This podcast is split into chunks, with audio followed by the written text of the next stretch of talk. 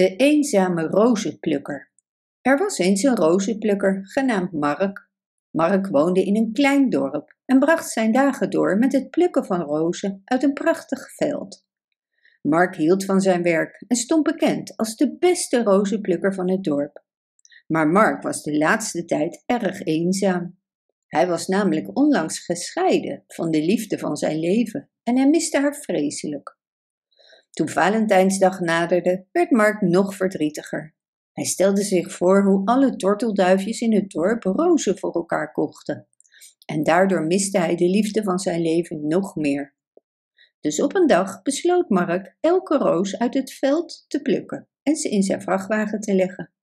Hij reed vervolgens met zijn vrachtwagen naar een afgelegen locatie en verstopte hem daar. De volgende dag was het Valentijnsdag en in alle winkels in het dorp waren de rozen uitverkocht.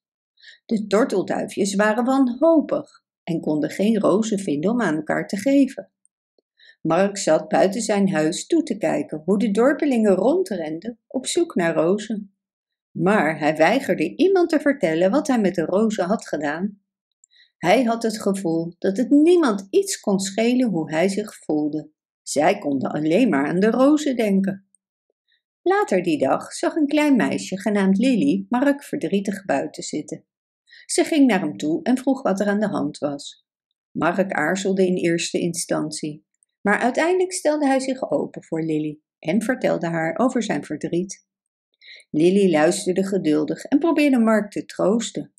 Ze vertelde hem dat het oké was om verdrietig te zijn en dat ze er voor hem was. Dit maakte Mark aan het huilen en hij voelde zich opgelucht. Samen gingen Lily en Mark naar de locatie waar Mark de vrachtwagen vol rozen had verstopt. Ze haalden de vrachtwagen op en brachten de rozen terug naar het dorp. De dorpelingen waren dolblij de rozen te zien en ze bedankten Mark en Lily voor het terugbrengen van de rozen. Valentijnsdag werd gered en Mark voelde zich weer gelukkig, wetend dat er nog steeds vriendelijkheid in de wereld was.